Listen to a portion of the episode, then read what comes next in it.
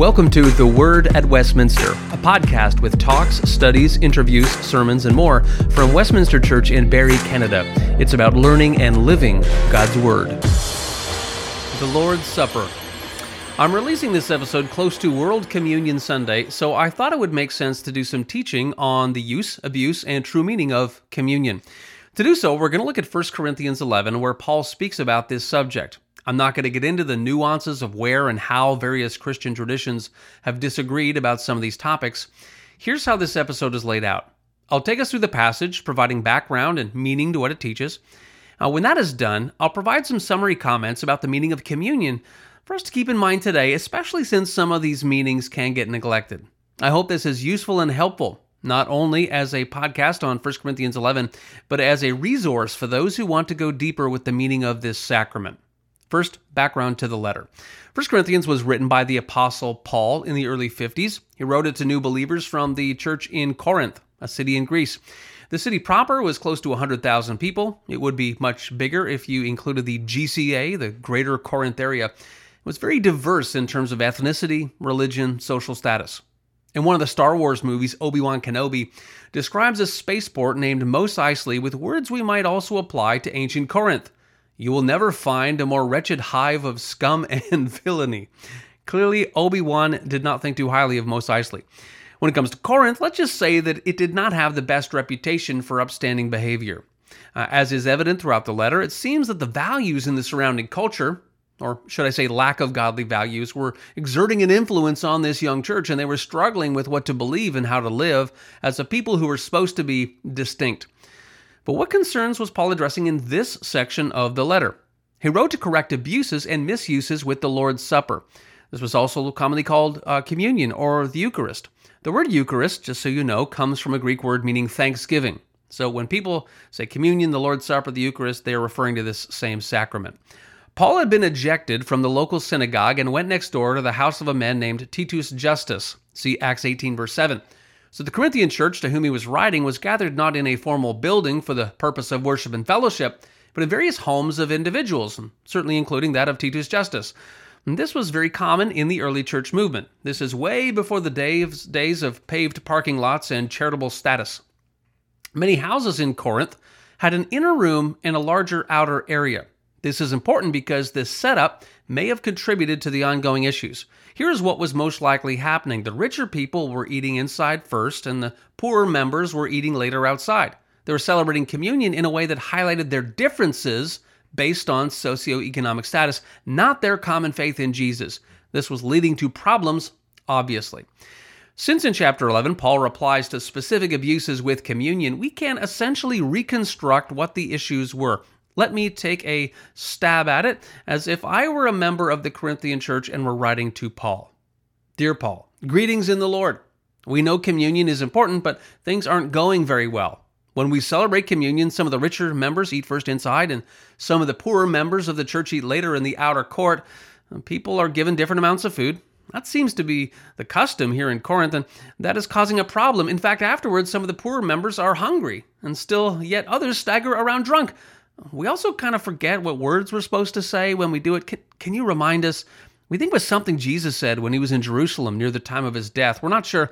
In general, people aren't very thoughtful about what happens. I'm pretty sure outsiders scratch their heads because of us. With thanks, your brothers and sisters in Corinth. Hmm. With that in mind, let's look at what Paul says. 1 Corinthians 11, beginning at verse 17, and I'm reading from the ESV translation. But in the following instructions, I do not commend you, because when you come together, it is not for the better, but for the worse. For in the first part, when you come together as a church, I hear that there are divisions among you, and I believe it in part. For there must be factions among you, in order that those who are genuine among you may be recognized. When you come together, it is not the Lord's Supper that you eat. For in eating, each one goes ahead with his own meal. One goes hungry, another gets drunk. What? Do you not have houses to eat and drink in? Or do you despise the church of God and humiliate those who have nothing. What shall I say to you? Shall I commend you in this? No, I will not. Pause. Where Paul commends them in other ways, he does not do so here. He is not impressed. In Acts 18, we learn that Paul was ejected from the synagogue. As already stated, he went to the house of someone named Titus Justus, and so this is most likely one of the locations where the believers met. Paul goes on to say that their practices humiliate people who are more needy. Remember that the church is very diverse from a socioeconomic perspective. This was one of the things that made it stand out.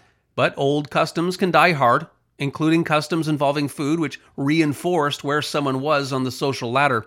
Uh, that was common in the wider Greek and Roman world, but it should not be that way in the Church of Christ. We are all one in Him. As a result, the Corinthians needed to adjust their thinking and give extra care to not exclude or embarrass people of more meager means. In his book Fearless, Max Lucado recalls being in a worship service where they were celebrating communion. A few rows behind him, he could hear a father explaining the meaning of communion. What is that, Daddy? He heard the father explain the meaning of the bread and then the wine. Lucado turned around to give the father a nod.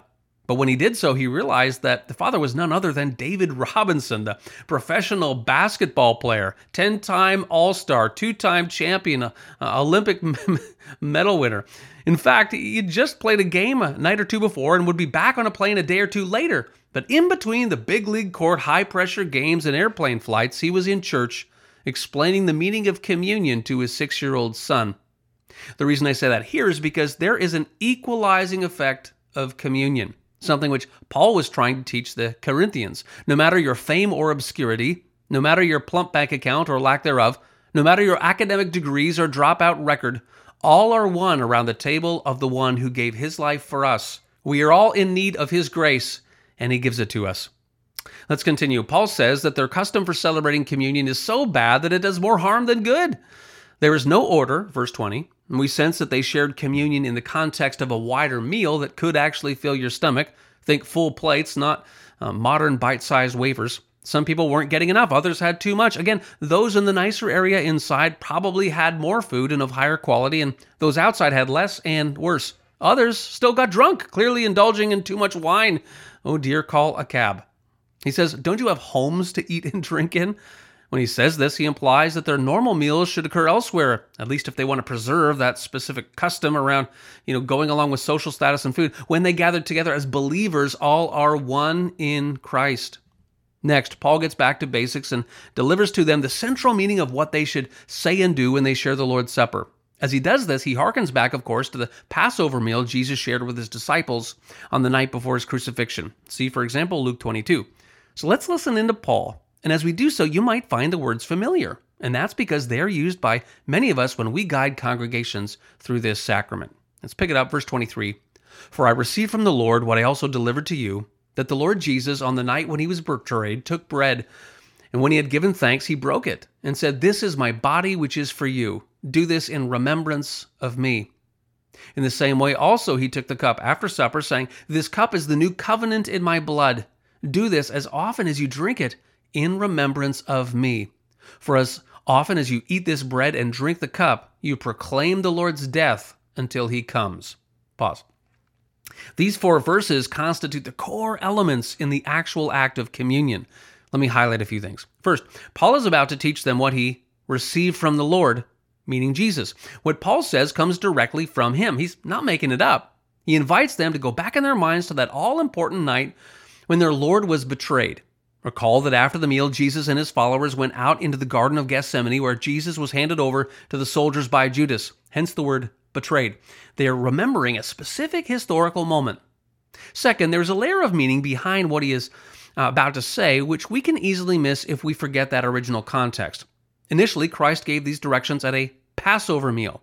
That was the night he was betrayed, but what was the Passover all about? The Passover was a festival which remembered and celebrated when the Hebrew people were freed from slavery in Egypt by their gracious, merciful, and all powerful God. He demonstrated how he was mighty to save.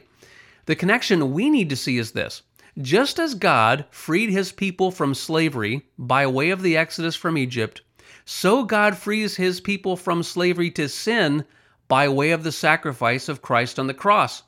In Egypt, death passed over the Hebrews because of the blood of a lamb without blemish, which was smeared on their doorposts. See Exodus 12. For Christians, spiritual death passes over them because of the blood of the perfect Lamb of God, Jesus, shed on the cross.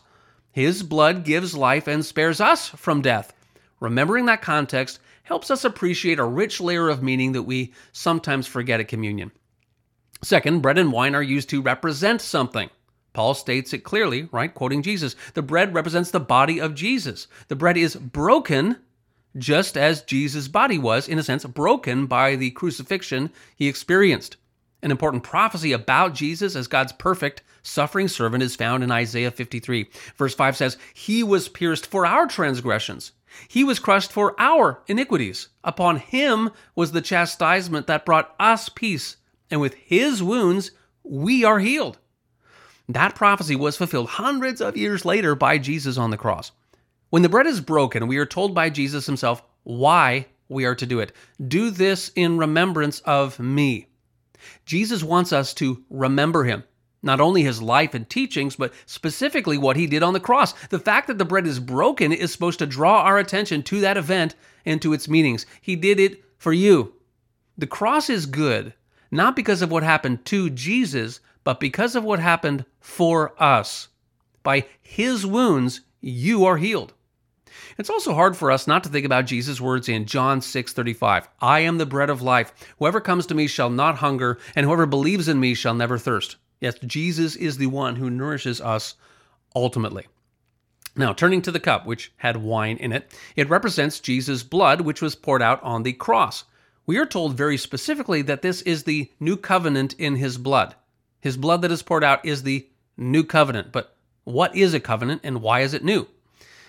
My Louw-Nida Greek dictionary defines covenant like this the verbal content of an agreement between two persons specifying reciprocal benefits and responsibilities.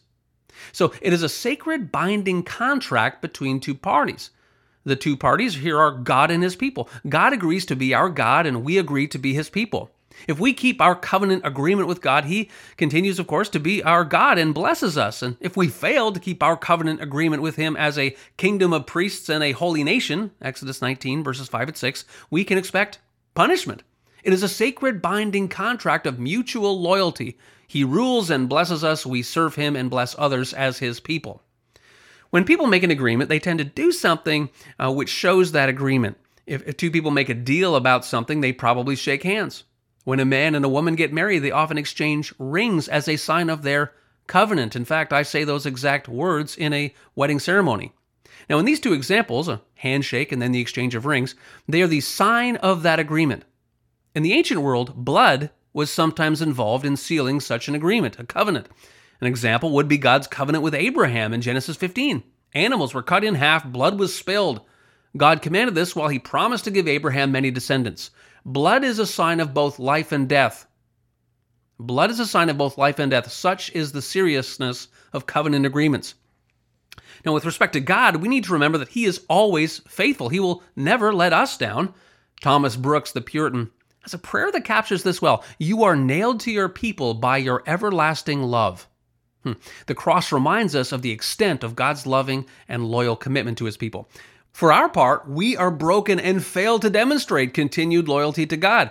We don't hold up our end of the covenant agreement. That is part of the reason why Jesus is such good news. We failed to be faithful to God, so Jesus, the perfect Lamb of God, who lived a life of steadfast obedience, love, truth, and holiness, died in our place. We're the ones who should have our bodies broken and blood outpoured, but He paid the consequence for our disobedience. In Christ, God kept not only his end of the deal, but ours as well. Jesus calls this a new covenant. Close readers of the Bible will think to themselves, I, have heard that phrase before. Well, that's because it comes from Jeremiah 31, verses 31 to 34.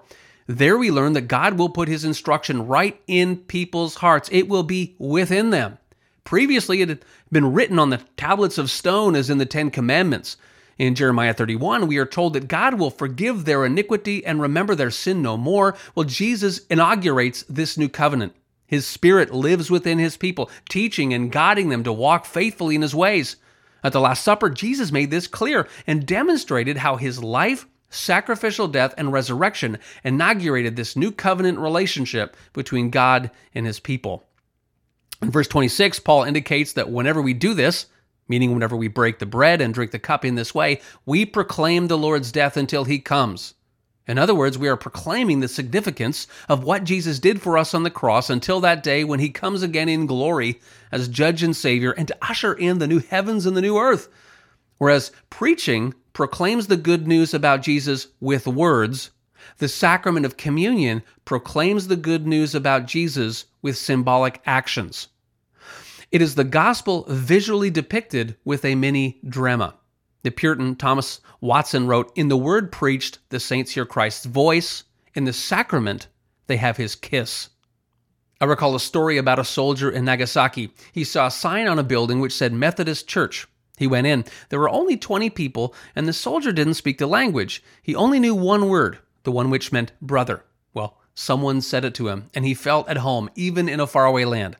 That day they were having communion, and even though he didn't understand the words, he knew what they meant, and he saw the gospel visually depicted as the clergy person broke the bread and lifted the cup. Those actions transcend languages. All barriers were broken down around the table of the crucified Jesus.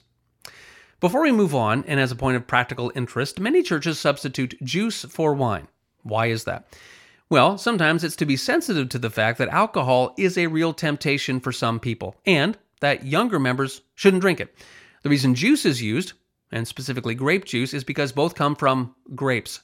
That's the common element. When it comes to bread, I have heard that when people don't have access to normal bread, sometimes in emergency situations and sometimes in parts of the world where bread is either very expensive or uncommon, uh, that they substitute crackers, yams, or even rice.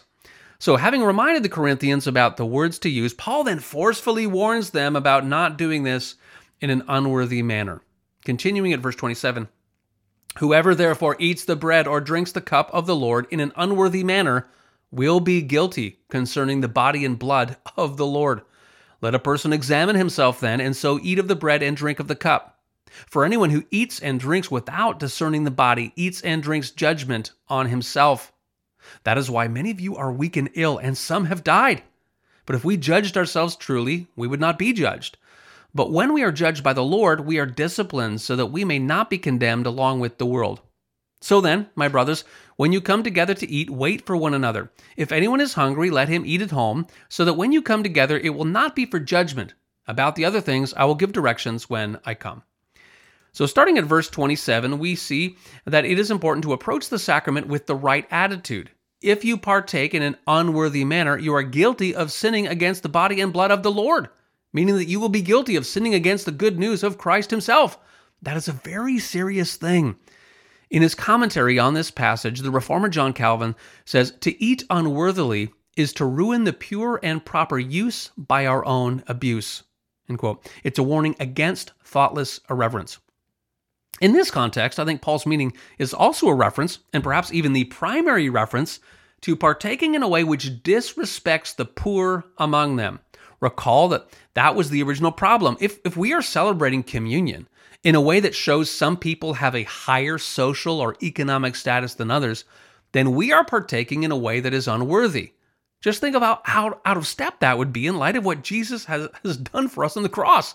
The Lord of glory has suffered through the shame of the cross for lowly, humble sinners like us, and yet we have the audacity to act as if we're better than others. If that's what we're doing, we're clearly not having our heads on straight. A humble Savior desires humble servants. Let's look more closely at a few other implications from this section. First, communion is for believers and for people in their care. It is something the church family does as the covenant community. Everything that Paul says presumes that this is occurring for the people who are in covenant relationship with God. Second, the fact that we should not partake uh, in an unworthy manner does not mean that we should never partake. Some people who are very aware of their own sin and need feel as if they are never worthy enough to participate. I think that's going too far. The sense here is that we should be thoughtful about how we're doing it, should confess our sins in a spirit of repentance, and should recommit ourselves to living in gratitude for God. If you could only have communion when you were in a state of absolute worthiness, none of us would ever be able to take it. Second, in verse 28, Paul says that the participants should examine themselves before they partake. This is a part of being reverent uh, which, which is the opposite in this context of partaking in a way that is unworthy. To ensure this happens, some things are important to do. One is confessing our sin to God in prayer. We want to ensure our hearts and minds are in the right place before God. We should also be thoughtful about what we are actually doing. Have you ever wondered where the phrase hocus pocus comes from? If you look it up in the dictionary, it will say something about incoherent words or perhaps a certain series of words to have some sort of, you know, pretended magical effect. That person is speaking mumbo jumbo, or Dad, look at my magic trick, waving a wand, hocus pocus. The history of the expression actually goes back to communion. Some priests would lead a congregation through the service in Latin. Many of them didn't understand the language they were speaking. They had simply memorized, or tried to memorize, the wording in Latin. Luke 22:19 states, "Hoc est corpus meum," meaning this is my body. But priests who couldn't speak Latin properly would bumble the words in a way which made the phrase sound like hocus pocus. Other people who were listening in and who just so happened to know Latin picked up on this jumbling to the embarrassment of priests who were presiding over a sacrament saying words they themselves couldn't perfectly pronunciate.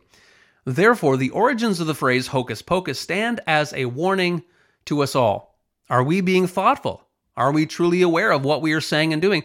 Or do we say a set of prescribed words and go through these repeated actions without reflecting on what they mean, as if they were magic all by themselves? Hocus pocus. Hmm. Be thoughtful. Back to the text. If people partake without discerning the body, says verse 29, they eat and drink judgment on themselves. The NIV says recognizing the body. But what does this mean? This is surely about recognizing or discerning our unity in the body of Christ. This traces back to the problems the Corinthians were having in the first place because of their me first, you second custom. That had worked against the unity, and they should have a unity in the body of Christ. Recognizing or discerning the body had to do with reflecting upon and taking seriously our unity in Him. Now, more generally, Paul's words could also be a reference to their lack of thoughtfulness and reverence, and that's something that we are wise to pay attention to today. Paul goes on to say that some people are even weak or sick, and some have died or fallen asleep, some translations say, which is a euphemism for death, because of how they have approached communion. This doesn't mean that all people will experience this, but in this situation, clearly that happened. Even still, it was to serve a greater goal. When they are judged, it is for their own good, so that their actions will be corrected and improved, which will help not only their practice, but their witness to others. As a final word, Paul says that they should follow what he has said, get their minds and hearts in order, to celebrate together, not separately and with different amounts based on social class or status, and that he will fill in the rest of the gaps when he sees them in person. But for now, what he has said should suffice. We end our close look at the text there. This is the word of the Lord. Thanks be to God. So, having gone through the text, let's move on to part two some summary comments about the meaning of communion for us today. First, communion is a means of grace. Communion is what is historically called this a means of grace. Now, what is that? It's, it's a channel of God's generosity, guidance, and help in our lives. A channel of God's generosity, guidance, and help in our lives. The Bible is a means of grace, so is prayer. We put communion in that category too. When we actively engage in these practices God has given to us, something special happens. In his book Encounters with Jesus, Tim Keller describes it like this If you are a believer, then the Holy Spirit will do his work as you use the means of grace, reading and studying the Word by yourself and in community, prayer, worship, and the sacraments of baptism and the Lord's Supper. If you don't use the means of grace, you are not giving the other advocate, meaning the Holy Spirit, scope to do his work. Or if you attend these things in a thoughtless, perfunctory way, you will be technically present, but closing your ear to his instruction, comfort, counsel, and advocacy. End quote. Yes, God works through communion to give you comfort, counsel, and advocacy. When we celebrate it with the right posture and attitude, Jesus is really and spiritually present to us. He comforts us, strengthens us, encourages us, and guides us. Through the years, people have told me about their own experiences during communion. They speak about a powerful presence of God all around them or within them. They are recentered through the midst of a battle. Now, not everyone feels something like that, and it's not about how you feel. More generally, communion is like rain on the garden of your life. Over time, God's grace works in and through you as you participate in what He has told you to do.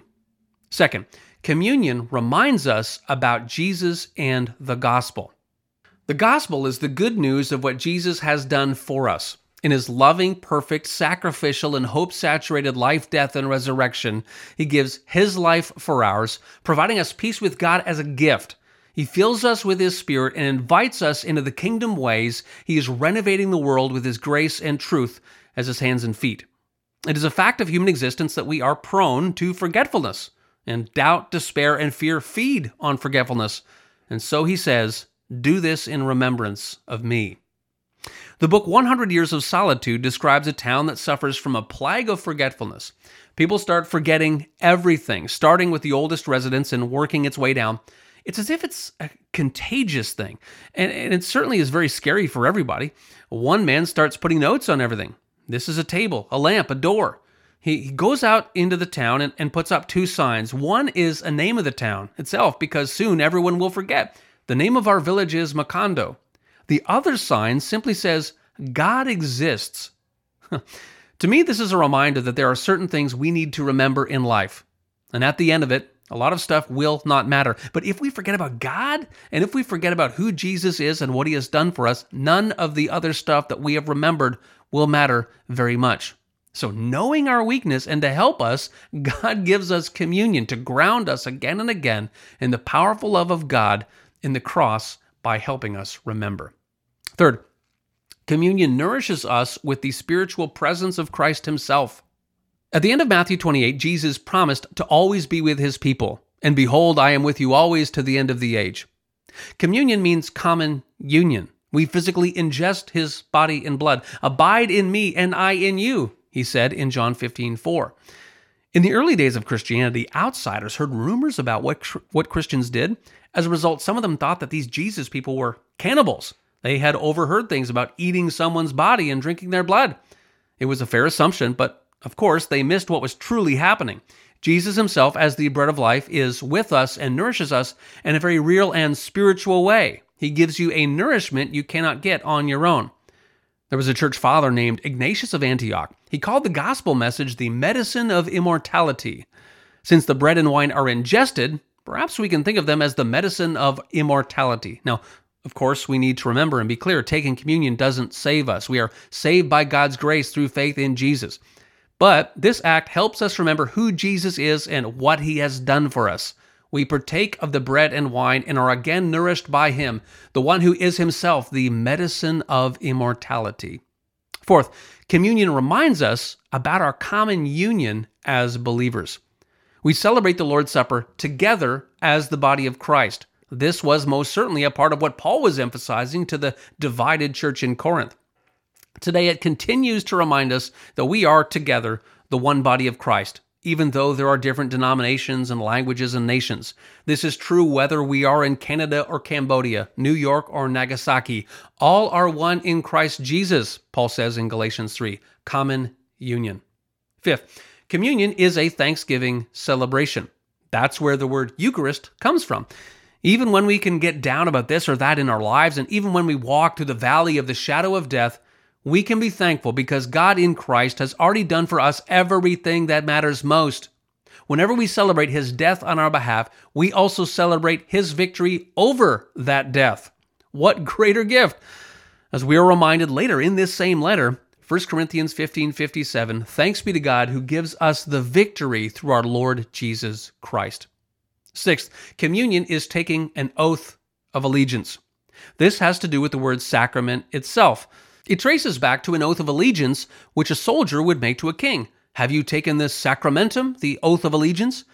In this sense, an aspect of communion is pledging allegiance, yet again to King Jesus, who was crucified on our behalf, but who is raised, ruling, renovating, and soon to return as global judge and savior. Communion is saying yes time and time again to King Jesus, when we partake, we proclaim his death until he comes again and are nourished, encouraged, and led forward as his students, servants, and soldiers. Allegiance. So, to summarize, in part one, we looked at 1 Corinthians 11, 17 to 34. Uh, we looked in detail at the problems in Corinth as they tried to celebrate communion. We've looked at the words that we are to use and their meaning. We've talked about the significance of Jesus' death on the cross and the new covenant. We've talked about what it means to partake in a manner that is worthy. In part two, we brought together what communion continues to mean for us today. It is a means of grace. It reminds us about Jesus and the gospel. It nourishes us with the spiritual presence of Christ Himself. It reminds us about our common union as believers. It is a thanksgiving celebration. It is taking an oath of allegiance. Have you ever wondered why it is so special or why it means so much to you? What an amazing God we have who, in Christ, gives us all of this. As a final word, Perhaps we could put in this as number seven. Communion gives us hope because it is a small foretaste of heaven. Jesus feasted with people, and he described heaven in terms of a banquet. When we partake, it is as if we are being reminded of that great and glorious day to come when all pain will be gone and there will be no more mourning or crying or death or pain. For now we hurt, but it won't always be that way. For now we hunger, but it won't always be that way. For now we worry, but it won't always be that way. A pastor received a call from a local hospice. A young lady was dying. She was fairly new to town and hadn't yet found a church home. But back where she was from and when she was in better health, she would always go to church and found such meaning during communion. So one of the kind volunteers at the hospice searched Google and found a pastor who could come. She was in her 40s and her mother was there at her side. An honest conversation ensued, and the woman asked if she could have communion one last time. The pastor broke the bread and poured the wine. Do this in remembrance of me. She smiled and put her head back on her pillow. A few days later, she passed away, or as my friends in the Salvation Army say, she was promoted to glory, where she took her place at the heavenly banquet table of Christ. With that in mind, as we bring this to a close, here is a prayer from the devotional book, The Valley of Vision. As the outward elements nourish my body, so may thy indwelling spirit invigorate my soul until that day when I hunger and thirst no more and sit with Jesus at his heavenly feast. To God be the glory. Amen.